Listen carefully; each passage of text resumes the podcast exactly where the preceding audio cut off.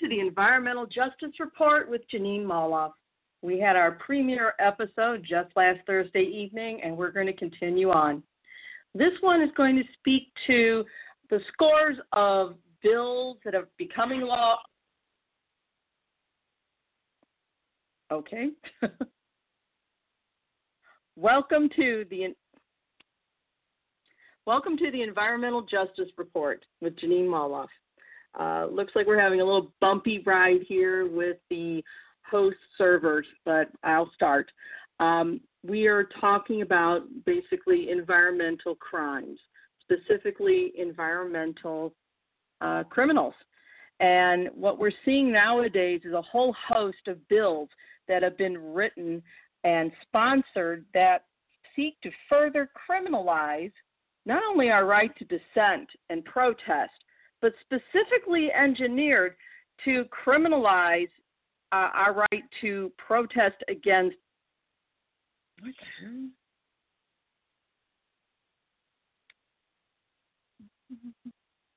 Oh.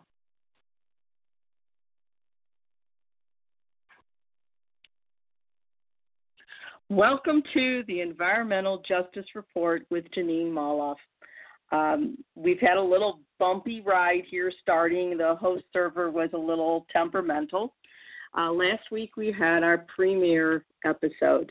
We're going to continue on. This show is designed to not only talk about issues of environmental justice or its opposite, environmental injustice, but also environmental criminals.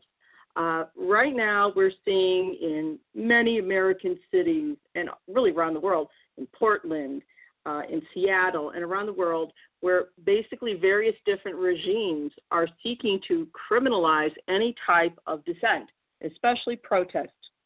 And the United States is no different. We're doing the same thing here. And what we've seen in recent years, and again, I, am going to preface this as, as much fun as it would be to blame Trump for everything, some of this was set into motion before Trump came into office. Uh, the GOP and also some collaborators in the Democratic Party have been working very hard for many years to help their corporate buddies out, particularly in the fossil fuel industry, but to really criminalize dissent, criminalize our right to peaceably assemble. And so this particular episode is going to discuss the bill mill, the way various bills have been sponsored by different lobbyists and basically the GOP especially, but some Democrats as well just rubber stamp it, where they seek to criminalize not only protest but to criminalize environmental protest. Um, so you know, for many years, corporate-owned politicians, there's no other way to put it, they're owned, have either sponsored or supported bills that would criminalize many constitutionally protected First Amendment activities most of us have witnessed, at least on TV or you know live streamed online, live streamed online, the attacks on protests connected with Black Lives Matter or other civil rights groups struggling to defend any remaining semblance of democratic rule, any remnants of our Bill of Rights. Where the main, what the mainstream really isn't aware of is the systemic organized push to further criminalize environmental activists Instead, these environmentalists have been slandered and libeled in the corporate owned mainstream press as violent and unhinged. Truth is, there's no basis in documented fact for those allegations. There's another aspect to this debate that's rarely covered in depth, and that is the nearly political, I'll call it incestuous relationship between elected officials and corporate polluters, and how those same elected officials are working, again, to criminalize peaceful protest, especially if the protest is against corporate polluters, and more specifically with the fossil fuel industry leading the charge. And this report is going to speak to some of the most egregious cases. So here we have a report in Mother Jones, and it's written by Naveena, I hope I'm saying this right, Sadasivam. I'm just going to call her Naveena. And this was written just last month, June 17th, 2020. And the headline is U.S. states have spent the past five years trying to criminalize protest. And the subheadline is Only two such laws have been challenged in court. Now, the piece was actually originally published in Grist, but it appears in, um, I'm sorry, people, it appears in Mother Jones. Uh, as part of their Climate Desk partnership. A lot of the alternative publications go in partnership with other publications of a similar bent. And this speaks to the Minnesota legislature, specifically starts out with that. They spent the last five years preparing for the kind of protests that have rocked the city after the police extrajudicial murder of George Floyd. George Floyd, excuse me. They're trying, obviously, to criminalize these protests. And the thing about all of these protests is there's nothing new here. You know, I have maintained for a long time that communities of color, but especially the black community, is the political canary in the coal mine. What happens to them is usually the early warning signal. All right? And we need to pay attention. So, from 2016 through 2019, state lawmakers in Minnesota introduced 10 bills that made uh, obstructing traffic on highways a misdemeanor or increased penalties if you protested near oil and gas, natural gas facilities. Now, most of the legislative proposals were introduced as a response to protest against a very controversial oil pipeline. Uh, in addition to those following the police killing of Philando Castile in St. Paul in St. Paul in 2016. Now, these bills would have would have basically charged protesters. They could have faced uh, a prison term of up to a year, and they could have been fined up to three thousand dollars each. They also would have allowed cities to sue protesters. Get this for the cost of any police response paid for that, but apparently not in Minnesota. Now, many of those bills, they were introduced in 2017, and it was a response to racial justice activists who shut down a major highway by basically just, you know, standing there. And that's not a new strategy. Here in St. Louis, we've had protesters do the same thing. And think about how how bad things must be if protesters feel they must put their bodies on the line and block a highway in order to get some attention. That, that our system is so messed up that they have to do something like that in order to get media attention, to pay attention to the fact that our system is irretrievably corrupt and broken. So here's the ignored story. There were um, you know, some protests in 2016 and 2019 against a specific energy company named Enbridge. And Enbridge was planning on replacing a pipeline that ran from Alberta, Canada to Wisconsin. Now, these bills haven't become law yet, but three of them, three of the ten failed, but they only failed because they were vetoed by the governor. All right, they're still on the table, the other two. Now, one of those bills would make uh, trespassing on property, according to Revisor Minnesota gov- government. Uh, so if you trespass on property that has oil and gas facilities, instead of a misdemeanor, you could receive up to three years in prison and a $5,000 fine for trespassing, not for doing anything violent. The other bill would, and the quote is, make those who assist in that activity civilly liable for damages. So imagine this there's some environmental protesters, and they're worried about uh, these pipelines, and if they break, basically contaminating their drinking water, which is a legitimate concern we'll get to a little later. And then let's say you have uh, some people there to be to serve as medics in case the police come, tear gas, whatever. Those people who were classified as assisting, even if they were there as legal observers or medics or whatever, they could be fined and forced to pay damages to that corporation, and God knows what that level of fine would be. Uh, again, this is favoring one industry over our Bill of Rights. Then there was a bill proposing criminalization, further criminalization of civil disobedience. Now, over the past half decade, there's been a whole bunch of bills that have pushed to criminalize civil disobedience and especially in state legislatures controlled by Republicans. There was a new report by PEN America and called Arresting Dissent. And PEN America is a non for profit uh, think tank. They really fight for First Amendment rights. Now, 116 of those bills were proposed in state legislatures between 2015 and 2020, and 23 bills in 15 states out of that 116 did become law. Now, there isn't a comprehensive count regarding the number of people arrested or prosecuted under these laws, according to this this uh, article. But activists protesting the fossil fuel industry have further faced felony charges, both in Houston and in Louisiana. In 2020, four states passed laws that increase penalties that benefit one single industry. The states are Kentucky, South Dakota, West Virginia, and Utah. And they have increased penalties and charges, according to HuffPost. Uh, the article is Pipeline Protest Laws. Um, they would increase penalties and charges for, get this, this wording, either interfering with oil and gas activity, whatever that is, or, quote, disturbing meetings of government officials. And it could also, interfering with oil, uh, excuse me, oil and gas activity could also include obstructing the or the operation of a pipeline or the construction of a pipeline or what they deem to be critical infrastructure, but it's, it's kind of vague terminology. So, you know, once again, we have the oil and gas, in other words, the fossil fuel industry pushing laws or bills that benefit them, but basically take away our First Amendment rights, even when there are some real environmental concerns. Um, they've also some of these bills expanded the definition of rioting, among other things. So, uh, you know, again, what constitutes a riot?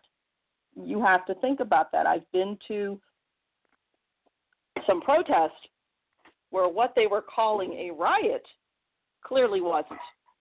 It, it was a quiet assembly. People were making speeches. There was no violence except coming from the police, perhaps. But once again, defini- expanding the definition of rioting, that opens a Pandora's box legally. Because the more vague that term is, that gives prosecutors and police way too much power to expand it to anything they deem they want to do. There's more bills criminalizing pro- protest according to this. Um, again, some of it is it, it, it kind of comes together. Some of it uh, are, goes hand in hand with the Black Lives Matter protest, and some of it also is hand in hand with the environmental protest because both groups are fighting for just a fair, decent society that respects the Bill of Rights. Um, a Tennessee lawmaker proposed increasing penalties for rioting. Uh, among the South Dakota Governor Kristi Noem said that her administration is looking into some proposals to respond to the recent unrest. Now, the director of U.S. Free Expression Programs at PEN America was quoted as saying, "quote Protests in the last several years has been has absolutely been followed by efforts by state legislators to criminalize the very activity practiced in the mere months prior. And this is according to Nora Benavidez, director of the U.S. Free Expression Programs at PEN America. Nora goes on to say, quote, there is this larger narrative that is being cast that protest needs to be narrowed, and the definitions around what constitutes acceptable protest are becoming smaller and smaller. And that's not a new observation, actually.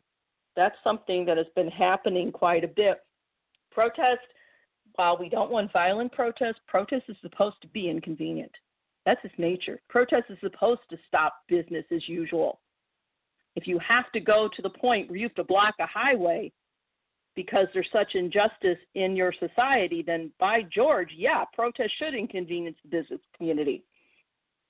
So Benavidez also found that in the years prior to these recent large scale protests, and in conjunction with the 2016 election of Trump, that state legislators felt emboldened to just chip away at constitutionally protected rights under the First Amendment, and protest is one of them. so, not so much in 2015 or 2016, but in 2017, after nationwide protest over the police shootings of Philando Castile and Alton Sterling, and protests against the Dakota Access Pipeline, which we'll talk about later, marches, you know, against Trump, that number of possible bills increased from five or six to 56. In 2018, Minnesota State Senator Paul Utke sponsored a bill that would criminalize, get this quote, the training, hiring, or counseling of those who do trespass on oil and gas pipeline property. Okay, and that's a felony with a prison sentence up to 10 years and a $20,000 fine. And Utke did reference the Dakota Access Pipeline protest as his impetus for sponsoring this bill, which is very industry specific. And think about how this is phrased. It would criminalize with a possible 10 year prison sentence those who trespass, train, hire, or counsel anyone who does trespass on pipeline property. Now, part of this, that training part or hiring, the conservatives on the far right have been claiming that liberal hmm. groups have been hiring professional protesters. That's not the case at all, but they've made, and again, it's amazing how these far right people can keep making these accusations and nobody challenges them on it, it seems. And this is really frightening 10 years in jail for, for trespassing. Uh, and Utke was quoted as saying, "We quote, we saw what happened in North Dakota, and we have a big pipeline project coming up in Minnesota." Uh, end quote. So there's also laws that have been challenged in court. South Dakota's riot boosting law, um, and this was reported. Tribal Affairs South Dakota pushes bills to prosecute riot boosting, and basically this law allowed South Dakota, the state, to sue protesters for damages now that law that South Dakota right found unconstitutional in 2019, and you know it was it was basically created to protect the Keystone Pipeline, which has been very controversial. Now they did earlier this year they did pass a newer version of the law in 2020. It hasn't been uh, this riot boosting. It hasn't been challenged in court yet. There's litigation against a similar law in Louisiana that's pending. Nora Benavidez basically said she expects to see a lot more bills that are going to push to basically really sever the right to protest. And to quote Benavidez, the long term and sustained ways to target certain groups comes not just from moments like this, but in the months that follow, she said. Even if protests die down, the need to be ready to challenge some of these proposals is going to be really necessary, end quote. Now we're looking at uh, a newsletter called The Appeal. And The Appeal is a publication written by lawyers. And this one, this article says states using anti protest laws to protect oil pipelines and criminalize environmental activism. And this deals with, uh, they talk about the um, three water protectors that were arrested in Louisiana, and they were charged under the state's new law targeting oil pipeline protesters. Now, first of all, for those of you that don't aren't aware what water protectors are, water protectors often are people from many walks of life, but they also include indigenous tribes. and what they're basically saying is that these oil and gas pipelines, including fracking pipelines, are endangering our clean water. A lot of people don't understand where their water comes from, so I have to kind of preface some of this. Uh, most people think, oh, we get our water from a river. Well, some people do, but a lot of the water in the U.S. comes from underground sources that are called aquifers. And in the Midwest, there's a very large aquifer called the Ogallala. And these pipelines have been known to bust, to burst, to leak.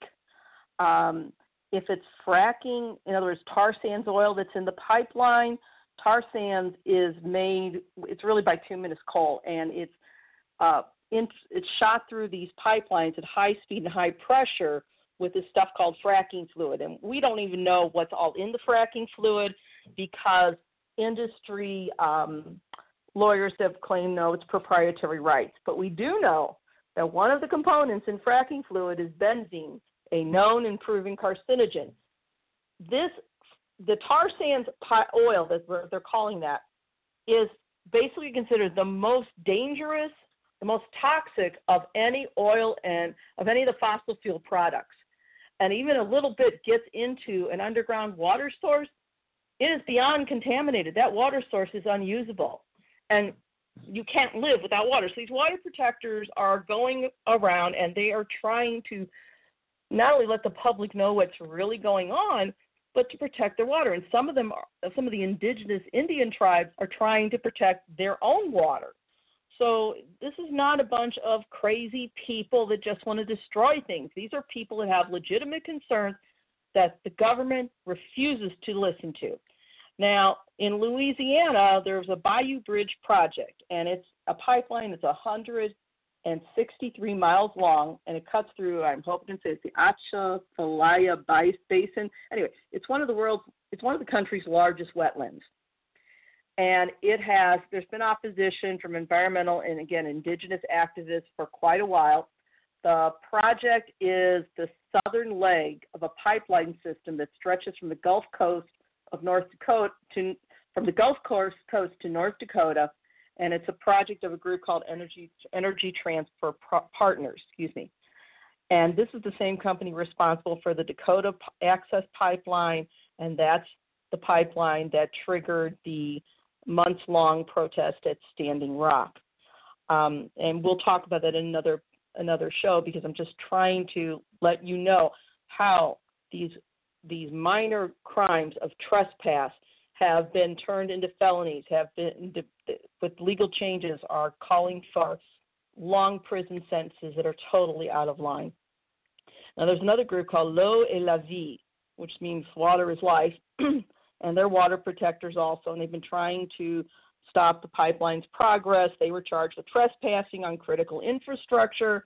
Uh, Mike Ludwig from Truthout reported this. And when you trespass on crit- critical infrastructure in that state, it's a felony. And um, so basically, Will Parrish tweeted from L'eau est la Vie Camp, in other words, Water is Life, and he tweeted, um, These Bayou Bridge pipeline opponents arrested while boating in the Atchafalaya Swamp are the first to be hit with felonies under Louisiana House Bill 727, an ALEC model bill criminalizing opposition to fossil fuel infrastructure, end quote. So, and their new law went into effect August 1st of, looks like last year. Let's see. Anyway, um, and pipelines and pipeline construction sites were added to an official list of critical infrastructure and any unauthorized entry to something that's been labeled critical infrastructure uh, can bring up to five years in prison in Louisiana. Here's something even worse. If you disrupt what they call disrupting operations at critical infrastructure, but again, don't know what disrupting operations means, that is punishable in Louisiana by up to 20 years in prison. Not kidding.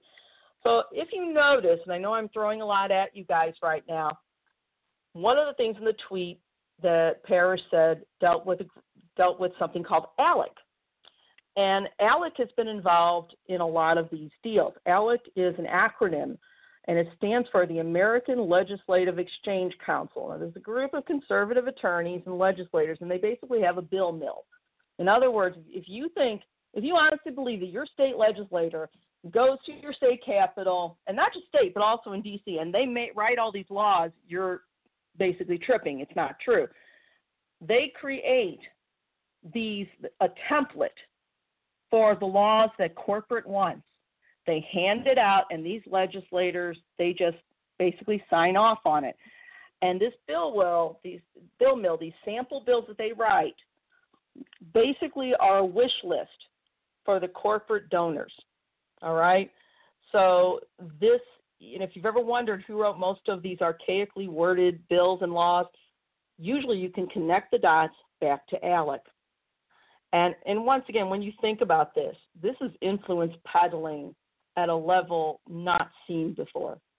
I mean, forget Tammany Hall. The idea that these lawyers write templates and say, "Here, this is the law we want. Pass it." Can anyone spell criminal malfeasance? anyway, there's uh, quite a number of states that have introduced critical infrastructure bills, and especially after the Standing Rock protest with the water protectors. Oklahoma passed a law last spring, um, and basically similar bills were later introduced in Iowa, Ohio, Wyoming, and Minnesota. So now, if you think this is bad, it can go from bad to worse. the Iowa law, worse than you can possibly imagine. In April, Iowa signed into law a bill that Huffington Post described as a ramped up version, quote unquote, of ALEC's model bill.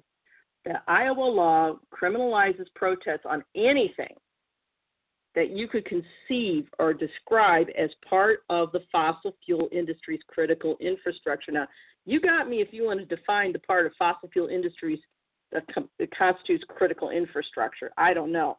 But it basically takes any action that intends, and I'll quote this, quote, intends a substantial and widespread interruption or impairment of a fundamental service, end quote. And that would be gas, oil, petroleum, refined petroleum products, whatever. Punishable as a felony with up to 25 years in prison, as reported by Jeff Biggers in the Huffington Post. 25 years for something as vague as a substantial interruption or impairment. So, what does that mean? Does that mean if, say, a tar sands pipeline breaks and these toxics go into the drinking water and people try to stop the leak because the company isn't doing anything about it, are they risking 25 years in prison? Theoretically, it's possible. Now, that bill with the 25 year prison sentence was spearheaded and developed by a group that included, guess who? Energy Transfer Partners. And Energy Transfer Partners is the Dakota Access, I'm sorry, is the Dakota Access Pipeline parent company, according to Aileen Brown, as she writes for The Intercept. Now, the Iowa Sierra Club weighs in on the potential danger of this bill, and the chairperson of the Iowa Sierra Club told Public News Service that, quote, historically critical infrastructure has been a term applied to public lines that transport electricity, gas, and water. That makes perfect sense to me. Now, this guy, she also goes, this is Roz Brown with the Public News Service, quote, the bill is particularly dangerous because it slips in the idea that a crude oil pipeline owned by a massive corporation, not even located in Iowa, is critical infrastructure, end quote. And that's a very cogent point. All right. I can understand power grid, gas to heat your homes, water. This is all part of critical in- infrastructure. But a crude oil pipeline or a tar sands pipeline that is going to transport oil that's going to be sold elsewhere that doesn't benefit us, I can't understand that. So, and Louis, they go back to Louisiana's law um, was also based on ALEC as well. Now, there was a lawyer from the Center for Constitutional Rights, and this group is a non for profit that helps out, and they are representing the Bayou Bridge protesters, and they called this law ALEC Plus, and that was reported by Aileen Brown and Will Parrish for The Intercept. Now, there's also a U.S. Protest Law Tracker website, okay? And this website explained that the law could allow here's even further than what I've described that these laws could allow criminal prosecution of those who merely planned to hold a peaceful protest on alleged infrastructure property with serious jail time. I, I'm not kidding on this one. So we're talking about this Iowa law, and I'm going to repeat it this lawyer from the Center, uh, I'm sorry, the U.S. Protest Law Tracker website said that this law in Iowa could allow criminal prosecution of those who merely planned, didn't participate, but planned to hold a peaceful protest on alleged infrastructure property with serious jail time. And the U.S. Protest Law uh, Law Tracker website. This is a website it, it follows state and federal initiatives, especially ones that limit the right to protest or try to criminalize it. Um, and the law, as originally introduced, was written, quote, such that individuals who only plan to hold a peaceful protest on infrastructure property could be prosecuted, end quote. And that that was from the International Center for Not-for-Profit Law as well. And again, that law, Iowa law, is very close to ALEC's model bill. ALEC, or the American Legislative Exchange Council, has been interfering in our government representation for decades now. This is nothing new. Um, they've been going at this since about 1995. Uh, and their influence, including on criminal legal system, is there too. The truth in sentencing with mandatory minimum sentences. Okay? That came from ALEC. The stand your ground laws that resulted in the murder of Trayvon Martin were developed, aka the template written by ALEC. ALEC writes the laws and the GOP legislators sign off. Very few laws nowadays are written by, I'll just call them the lazy slugs of the GOP. and, excuse me, ALEC also heavily lobbied for laws benefiting the private prison industrial complex. Senate Bill 1070 in Arizona is one such law. and that basically hooked into the whole we're going to jail babies, migrant babies, and throw them in cages. All that came from ALEC basically writing templates so that these legislators and these industries could have a get out of jail free card. It's not that they're interested in justice. They just merely change the rules in midstream, call it a law, call it justice. It's not justice by any means. And they get away with this. Now, the ACLU has investigated corporations, uh, including in the bail bond industry, next, and ALEC helped push this agenda as well. There was a 2017 report by Color of Change in the ACLU, and they looked at, uh, you didn't know it, insurance corporations were in the bail bond industry. And they found that big insurance companies behind bail, quote, have been very effective at crafting and institutionalizing laws, regulations, and practices that their profits, end quote. So again, that industry has more than a 20 year relationship with ALEC. Um, the anti protest bills that have been introduced, especially since Trump's uh, installation, um, they also have another set of supporters, law enforcement groups. And when I say law enforcement, I don't just mean the local police.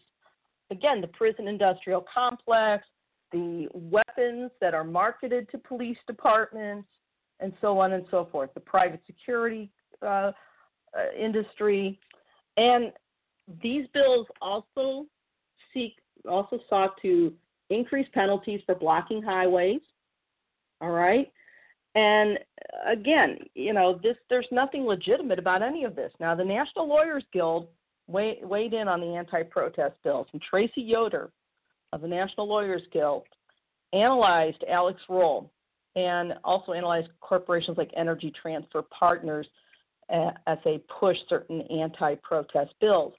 And she Yoder said she told uh, the publication in these times that law enforcement support for this legislation quote is a direct response to the success and visibility of recent movements of color such as Black Lives Matter and No DAPL. She added, quote, the collusion we are seeing between law enforcement, lawmakers, and corporate interests is undemocratic and designed to deter social movements for racial and environmental justice.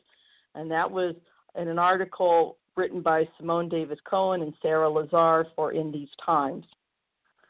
Okay, now we're going to go a little further. We're going to look at an article from Truthout published in 2018, written by Mike Ludwig. And the, you know, once again, it's anti-protest laws. And the title is Water Protectors Charged with Felonies Under Louisiana's Anti-Protest Law. And again, this is the Bayou Bridge Pipeline in Louisiana's Atchafalaya Basin. I will eventually be able to say that.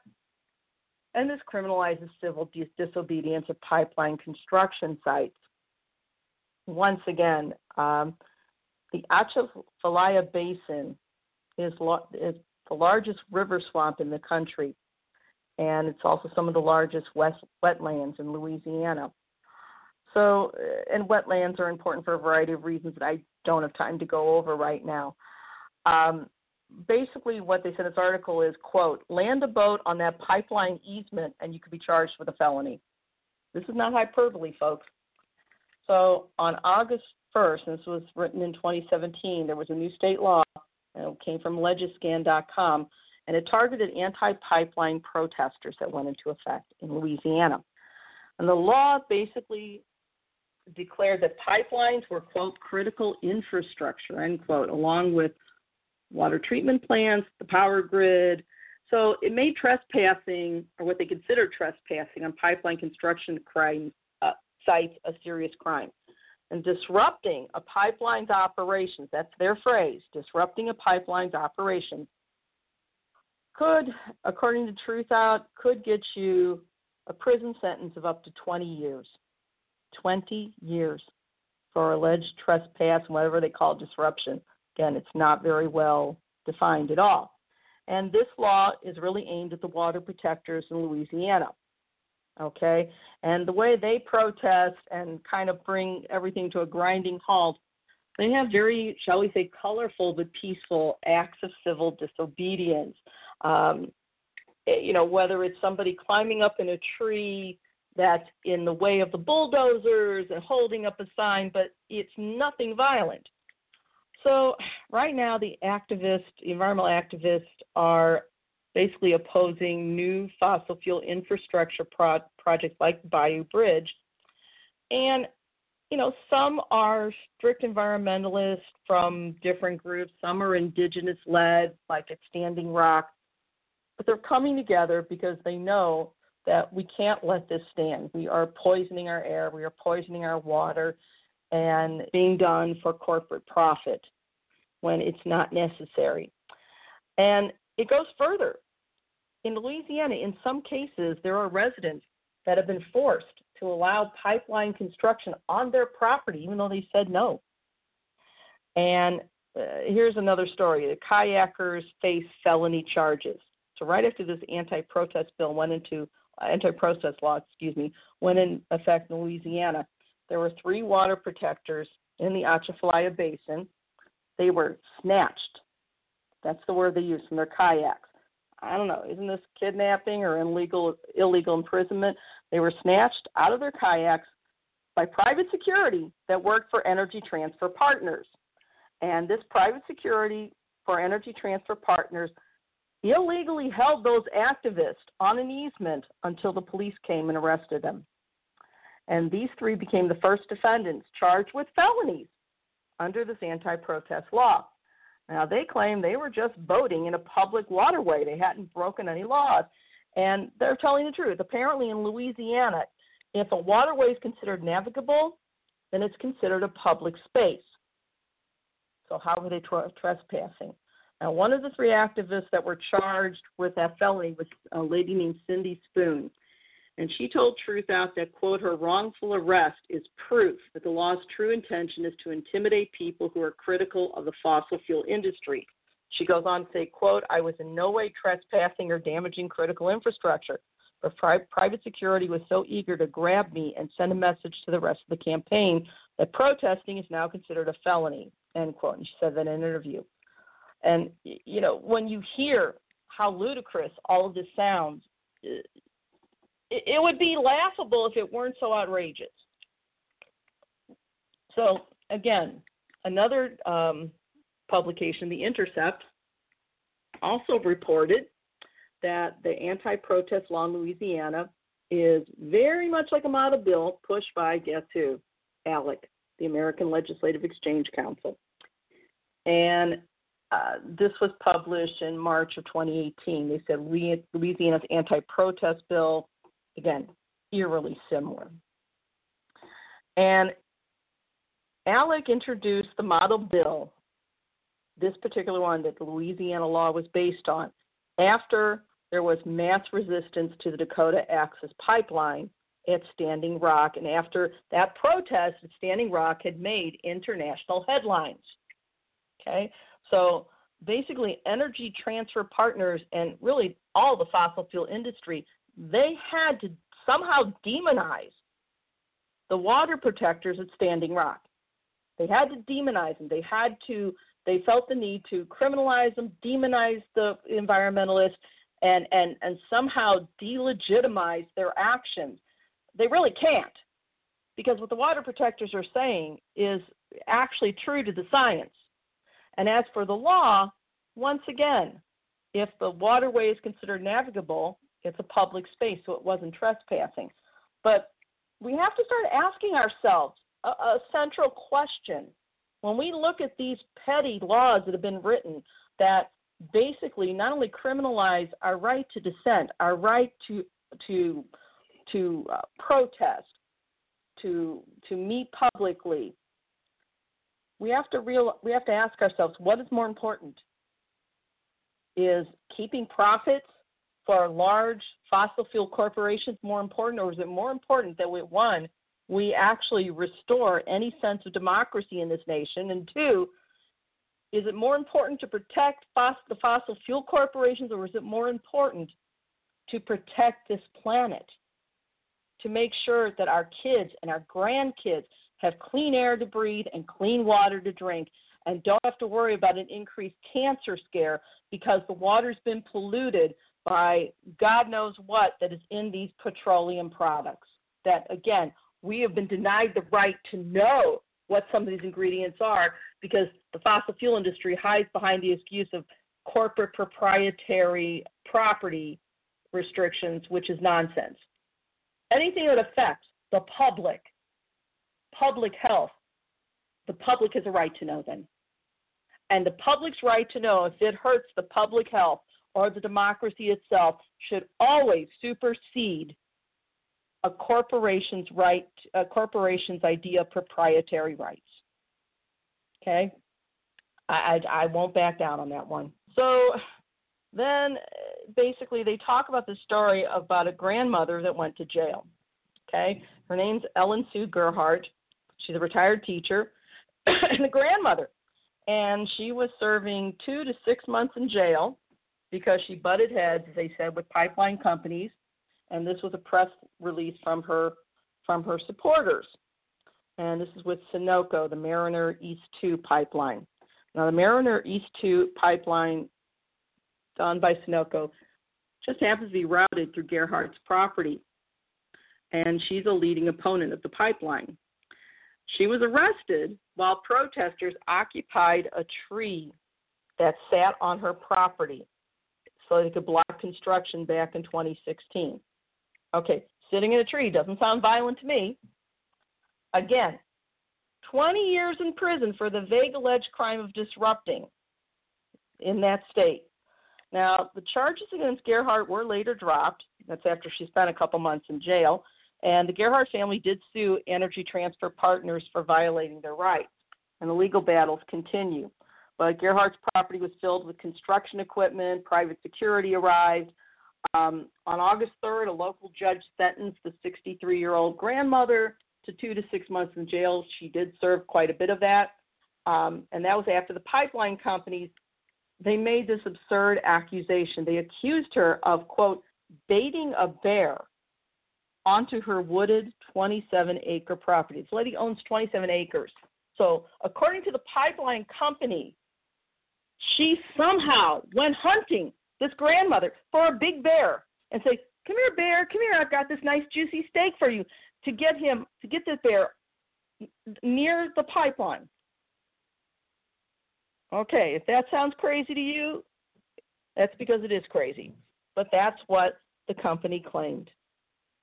And she even said there's a lot of black bears on this rural property. So, but what happened was, you know, Gerhart was thrown in jail. Pipeline employees videotaped a bear in the construction zone.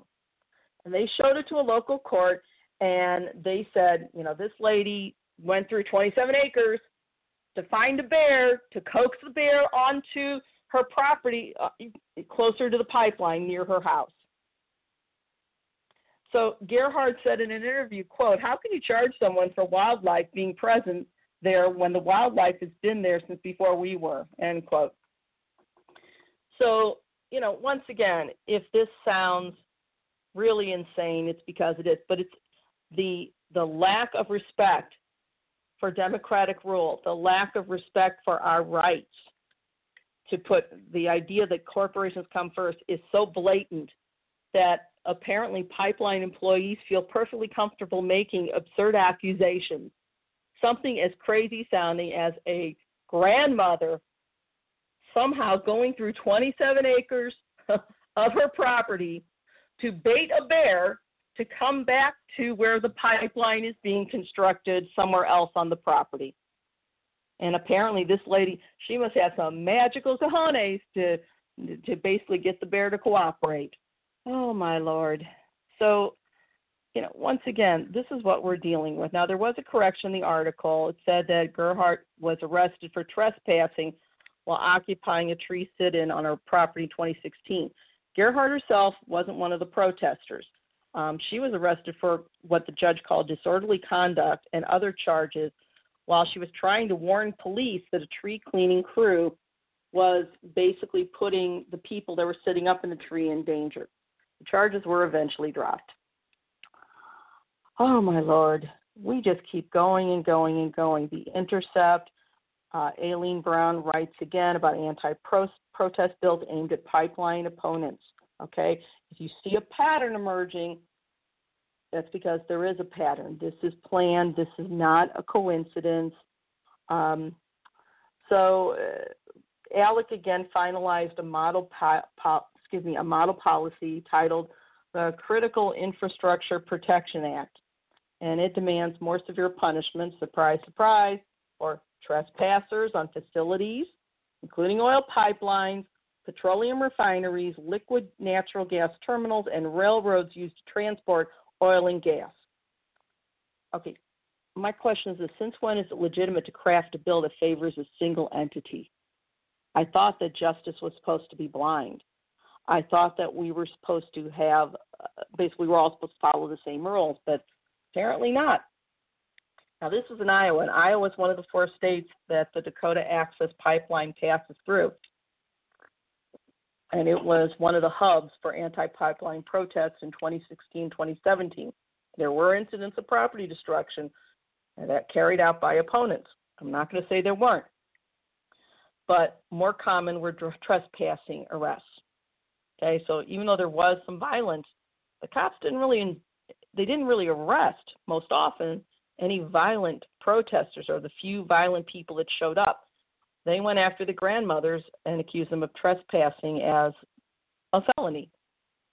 Now, the Iowa bill, this was in 2018, this article was written, was developed by a group that includes Dakota Access Pipeline Parent Company, again, Energy Transfer Partners. And it creates, again, we're talking about that new felony, critical infrastructure sabotage.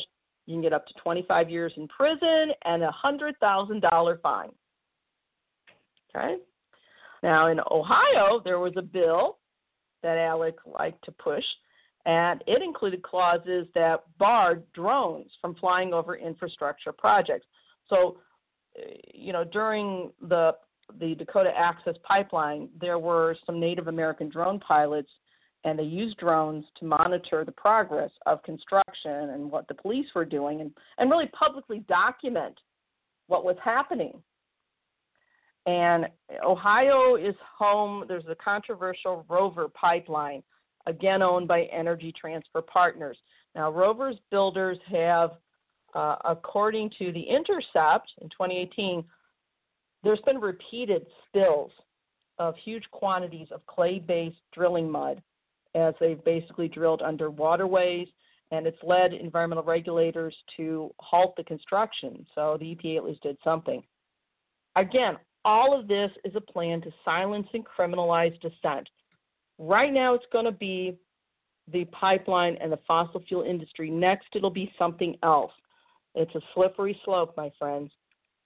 The International Center for Non for Profit Law has a database that's documented 56 bills re- restricting our right to peaceful assembly, and they were introduced in 30 states since Trump's election in 2016. Now that was reported in 2018. By now the number has certainly increased. All right. Many of the bills again impact protesters uh, that are trying to defeat oil and gas infrastructure, or at least demand better circumstances for the environment.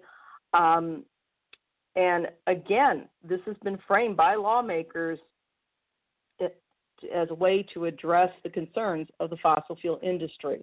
Period. All right. Um, it goes on and on and on. Um, you know, this was something where I, I look at all of this and I just want to get sick. Um, there were people arrested because they were called they were referred to as valve turners. All right, they basically tur- attempted to turn off pipeline valves, and they're facing severe consequences. Um, three have already been three of the valve turners have already been convicted of felonies in North Dakota and Montana, and those felonies can give them up to a maximum of 10 to 21 years in prison. And there's another three valve turners facing felony charges in Minnesota. Now, the judge in, in the Minnesota case, according to Inside Climate News, um, the judge gave the okay for a, what's called a necessity defense. And the protesters are going to argue that their actions were based in necessity uh, given the severity of our climate devastation. You know, what we have to look at is we have a basic danger to just the whole idea of rule of law. And groups like ALEC only push us over the cliff. Uh, you know, again, um, there's another law, and I have to go over this. Uh, there's an ALEC model again, um, and I think it was in Oklahoma. It created new trespassing crimes, again, about critical infrastructure, and included, excuse me, felonies for anyone who trespasses um, with the intent to, quote, willfully damage, destroy, vandalize, deface, tamper with equipment, or impede or inhibit operations, end quote, of any critical infrastructure facility. But the model goes further, this ALEC model.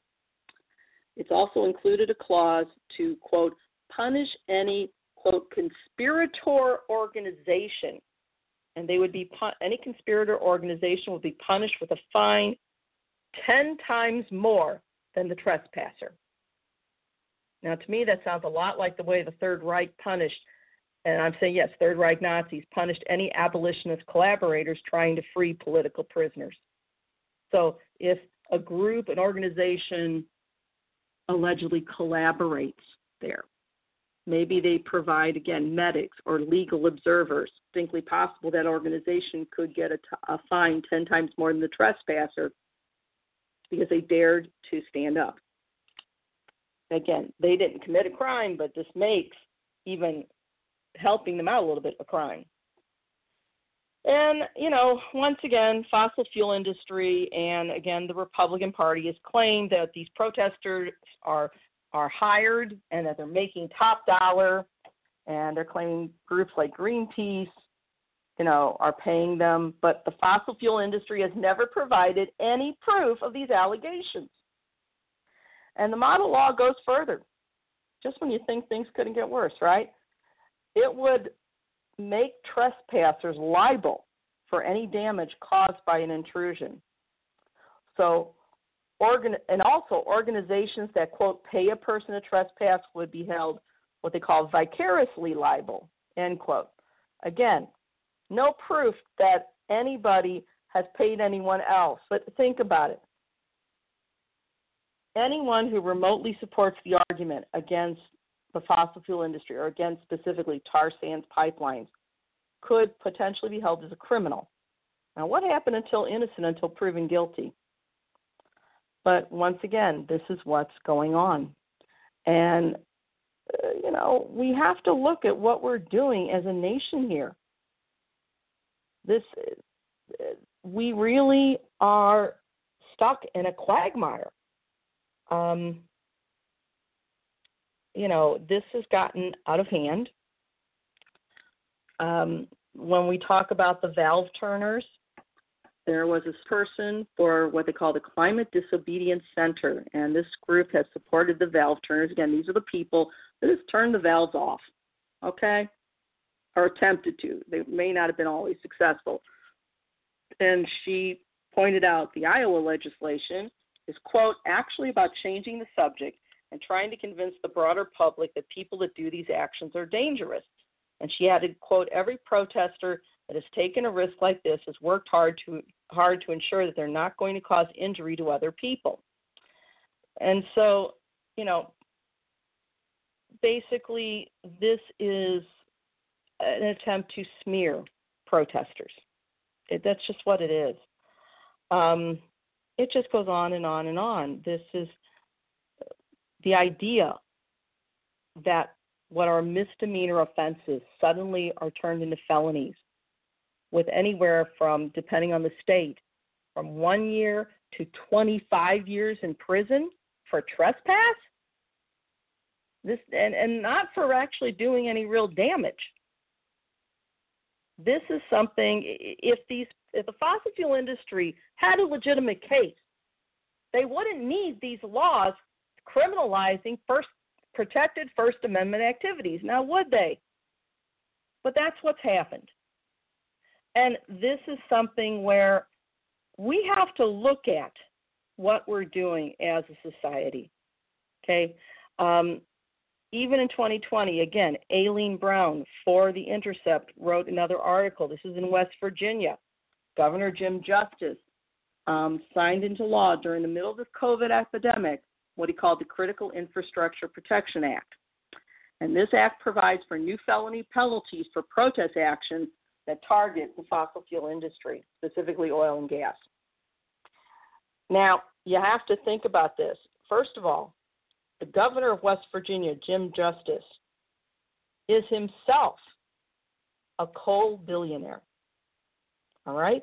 So he has a clear conflict of interest. All right? And again, ALEC's name pops up. We also found out, uh, rather, The Intercept found out um, by the Energy and Policy Institute that lobbyists for Dominion Energy were also involved. There were local lobbyists, and Dominion owns the Atlantic Coast Pipeline, the West Virginia Oil and Natural Gas Association, and the American Fuel and Petrochemical Industry, um, Manufacturers look, what they're doing is criminalizing constitutionally protected activity. And this would give up to 15 years imprisonment for entering critical infrastructure without any authorization. Again, uh, according to Connor Gibson, who's a researcher for Greenpeace, and Gibson has studied industry influence behind these bills. Um, Gibson went on to say, quote, the COVID-19 pandemic gave cover for particularly sleazy politicians to pass anti-protest bills while their constituents are squeezed by unemployment and the responsibility to protect public health. These bills are meant to prevent protests just long enough for oil companies to finish dangerous and unpopular petrochemical projects. End quote.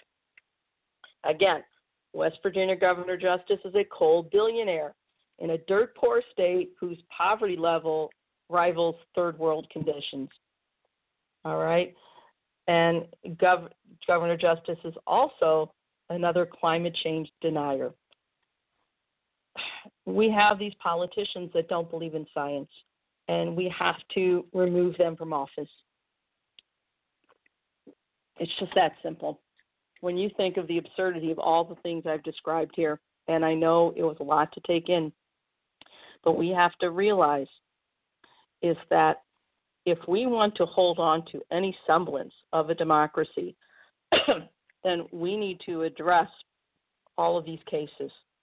You know, I think Dr. King said it best when he said, an injustice against one is an injustice against all. And we have to look at that because they are basically turning what are misdemeanors into felonies. And this is something we cannot allow to stand. So the next time around, one of the things we're going to discuss, you might ask yourself, why are these environmental protesters risking jail when it comes to the fossil fuel pipelines? Why is it so worrisome? Well, in 2011, I published a piece in Truth Out and also in Huffington Post, and it dealt with a very well known, infamous tar sands pipeline called the Keystone. And this is really dealing with the fact that tar sands oil is some of the most dangerous, most toxic, um, toxic type uh, oil products. I compared it to potentially could be what I call a BP on the on the prairie, and uh, you know we have to look at how they're transporting tar sands oil. Um, again, a lot of toxic elements. But I'm going to have to sign off in just a minute. So I'm going to leave you with just a few thoughts. Again, I know I tossed a lot at you, and I'm hoping that you come back and listen some more. But we have to look at where we're going as a society. This is far beyond just the right to protest. This is the right to have safe air, safe water. This is about our human rights versus corporate greed. For too long, we've tolerated the blatant influence peddling of corporate interests through a long string of lobbyists, sellout lawmakers, and extrajudicial groups like ALEC. This influence peddling may technically not quite fit the definition of bribery, but it, the substantive results do fit the definition. We have a right to clean air and drinkable water, and the fossil fuel industry poses a direct risk to that right. More importantly, we have a right to a democracy. And with that, I sign off. Bye bye.